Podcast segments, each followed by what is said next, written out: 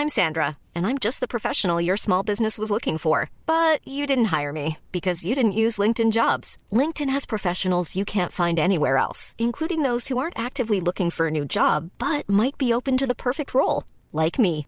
In a given month, over 70% of LinkedIn users don't visit other leading job sites. So if you're not looking on LinkedIn, you'll miss out on great candidates like Sandra. Start hiring professionals like a professional. Post your free job on linkedin.com/people today.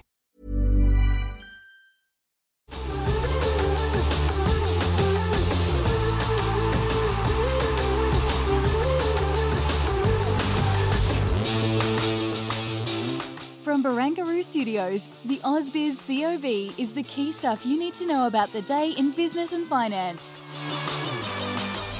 Welcome to the COB. I'm Juliette Saly. We are coming to you a little earlier than normal today because, of course, we've got the last call. But let's have a look at where markets are tracking.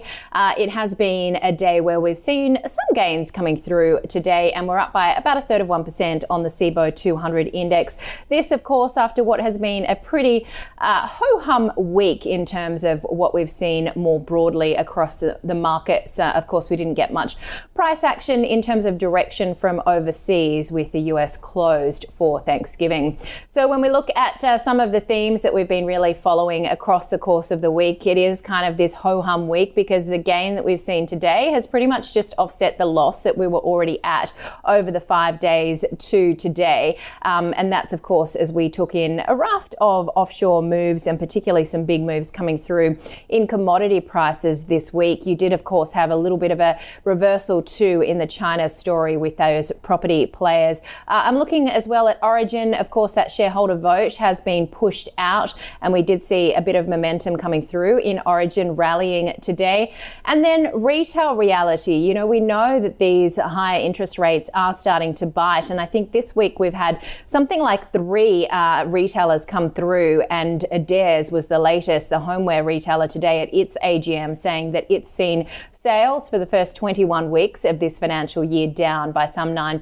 Earlier in the week, we heard a similar theme coming through from uh, Lovisa, and then of course we also had Country Road warning too. So, what does all of that mean? Is it going to be a bit of a, a dismal uh, Christmas for the retailers? Certainly, a number of these higher rates, higher living costs. My WhatsApp chats today with my friends have all been about how expensive our electricity bills are, um, really starting to bite the average consumer.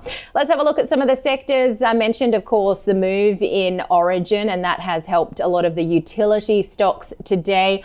Origin not there, but we'll get to that in a moment. AGL up by about eight tenths of 1%. Speaking of higher energy bills and uh, having a look at the metals and mining space as well. BHP up by about four tenths of 1%. Remember, that's hit a six month high this week. Rio looking good too.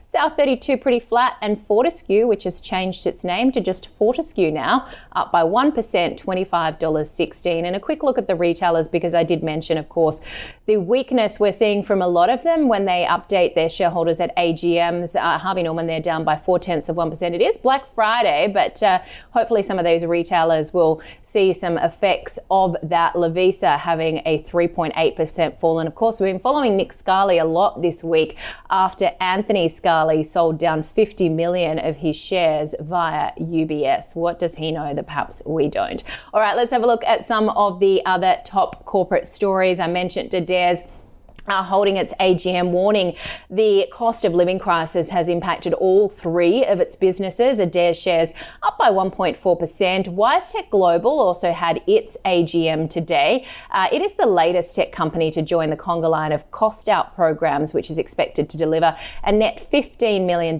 in savings in full year 24. We did see uh, WiseTech down about 3.5%. Origin Energy, I mentioned, of course, that shareholder vote uh, on the Brookfields buyout now postponed until December 24. And just having a look at some of the other companies that we've been following, Virgin Money UK, their shares down by about 6%, following, of course, an update that it had in the UK overnight, its full year profit missing expectations.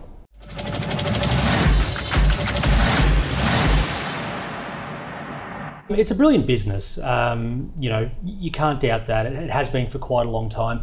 Um, but it's not cheap. You, you, pay for that quality. $22 billion market cap, about 50 times um, EBITDA. And I think the concerns of the market is that as it's gotten bigger, that growth has naturally slowed. Um, and in the past, most of that has been acquisitive growth. Um, and, you know, it's hard to do that as you get bigger. Acquisitions, acquisitions either have to get bigger or you need your organic growth to, to sort of supplement.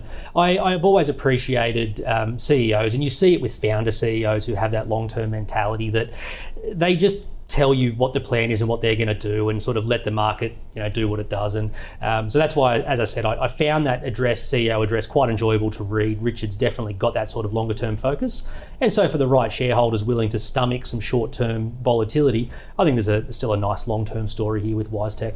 I think that wisetech is not such a good quality business because it is its growth has been less organic compared to actually most of those stocks i named it's, it's organic growth and organic growth is generally more of a sign of a competitive advantage than uh, just a roll-up strategy. So I don't actually see it as really fitting happily into that group. And but the market does. And in fact, everything you guys were just like Luke, what you were saying, sort of shows that is that is generally how people think of it. And at the risk of being wrong and a little bit contrarian, I actually don't think it's such a good business as the, as everybody thinks.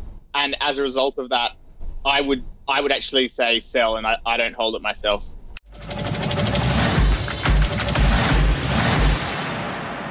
Welcome to the COB, our guest, Shane Oliver, AMP Chief Economist. And uh, Shane, always good to see you. It's really going to be about yeah. what uh, we see from the RBA in December. We heard from Michelle Bullock a couple of times this week talking about inflation being homegrown. Uh, we also, of course, have the upcoming retail sales data. What did you think of Michelle Bullock's speak and speeches and uh, whether or not we will see that December hike? Look, I don't think we will see a December hike, but you'd have to say those uh, speeches. There was the panel, then the minutes. I think I've got the order right here. Then the minutes. Then, of course, the um, the main speech on Wednesday night. I mean, the tone generally was hawkish.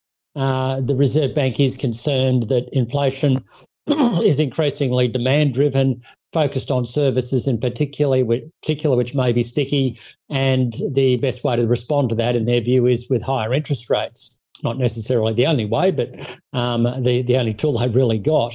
So it, it does keep I guess investors on edge. It partly explains, I think, why the Aussie share market this week has been somewhat lackluster compared to global markets. I think the US market week to date is up 0.9%. We're about flat. Uh, likewise, from the lows back in uh, October, the US share market is up something like 9%, uh, almost at an all time high. I think it's only 5% away from an all time high, whereas our gains have been a lot less than that. So the Reserve Bank is part of that. Other central banks are making more signs that they're at or close to the top, probably at the top. Not necessarily rushing to cut, but at the top. Uh, whereas in Australia, you know, you've still got this high risk that they might move again. Um, I, I, don't think there was necessarily anything surprising in Michelle Bullock's comments, but you would have to say they were hawkish and they do underline the still high risk of another hike. The reason I don't think they'll move in December is that I think next week's retail sales numbers will be on the soft side, consistent with what you were just saying about Adairs.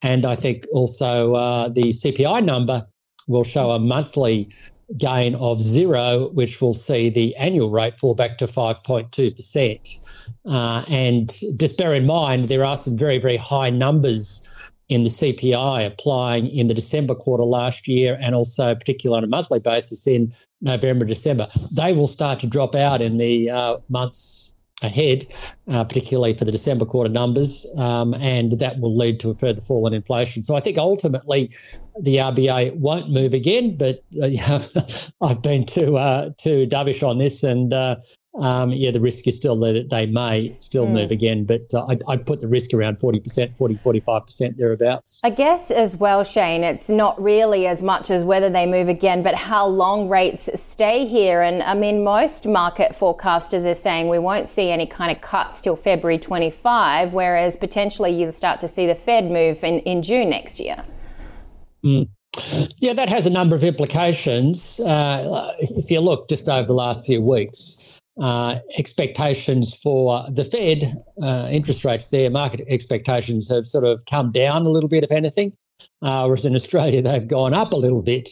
Uh, so the interest rate differential is sort of moving, starting, it's still negative, but it's moving in the direction in favour of Australia, of Australia uh, which partly explains why the Aussie dollar is up over the last few weeks, up around 65.50, where those lows were in the 62s. Um, but yes, you're right. I, I, I think I, don't think the RBA will, will wait all the way up to February 2025. I think we'll see cuts in the in the second half of next year, but we've got a long way to go to get to that point. Uh, we are clearly lagging the US. Our inflation la- is, rate is lagging the US by about six months. I don't think that necessarily means the RBA has to get a whole lot more cautious because those high inflation numbers late last year will start to drop out. Um, but but nevertheless, yeah, we do perhaps have higher for longer um, and we will probably lag the Fed in terms of starting to cut interest rates. Another implication from all of this is that it's starting to weigh on the property market. Uh, if you look at CoreLogic data so far this month, uh, that they reported that we've gone to a record high on average. That's driven by particularly Brisbane, Perth, and Adelaide. Um, Sydney is still just below a record high. Melbourne is a fair way below a record high. Um, but the momentum that we're seeing in Sydney and Melbourne has really slowed down since May. Uh, look at auction clearance rates. You know, they were 70 to 75% recently. On domain numbers, they've been around 60 to 65%. And it seems to me that the uh, high interest rate environment is starting to get the upper hand again. Uh, whereas for much of this year, the property market has been dominated by the shortage of property in the face of booming immigration levels. So it looks to me like momentum is slowing down. Sydney is leading the way there, and therefore the risk of price falls in home prices next year, I think, is uh, is actually quite high. Okay, let's talk about the overall markets. Um, I mean, we're pretty unchanged over the course of the week, but uh, in terms of some of the sentiment indicators, do you think potentially some of this so called pre Santa rally has got ahead of itself? I think it has. Uh, it's interesting. It would have been nice when share markets were coming. I, I, don't like bear markets. It makes me feel unhappy and all that sort of stuff. Most people don't like them unless you unless you're short. But uh, uh, you know, one, one thing with bear market is that it it it, it makes shares cheap, and uh, sentiment gets washed out. So, so shares become undervalued and unloved. Um, shares did come down into October, but you know it's hard to argue they were dirt cheap and sentiment came down from somewhat ebullient earlier this year to more averagey sort of levels. Um, but they didn't quite, I wouldn't say they quite got to unloved levels. Uh, now we've seen this bounce back. Sentiment towards shares has improved. Um, but I, I, think what's happened in share markets is that they've probably moved a little bit ahead of themselves, as you suggested perhaps in your question there. Um, share markets are now somewhat overbought. Um, I wouldn't say sentiment is euphoric or anything like that, but it's sort of it's not at the level you'd normally want to see to see the start of a, a major bull market or a continuation of a major bull market. So there is that risk of a short-term pullback in markets. And I'm also conscious that when you look at seasonality, we often look at it just on a monthly basis. November is the strongest month of the year in the US, followed by, I think it's December. Um, and then January is usually pretty good as well. Uh, interestingly, um, the period from the in the first two weeks of December, which we're coming into, are actually a bit sideways on a seasonality point of view. The Santa rally really kicks in in the last two weeks of December, and in Australia, um, seasonality really doesn't get that positive until we go into December. But I, I, think the bottom line is, your shares have run a bit ahead of themselves. Could see a bit of a pullback, uh, but I still think we're probably going to see a decent Santa rally into uh, into Christmas or right. into uh, year end. Um, we've got to leave in a moment, but the people are asking. I'm not joking, Shane. People out there were saying you've got to ask him what's he reading, what's he listening to. I just saw Goldfinch from Donna Tartt behind you. That's one of my favourite books. but what is it this week?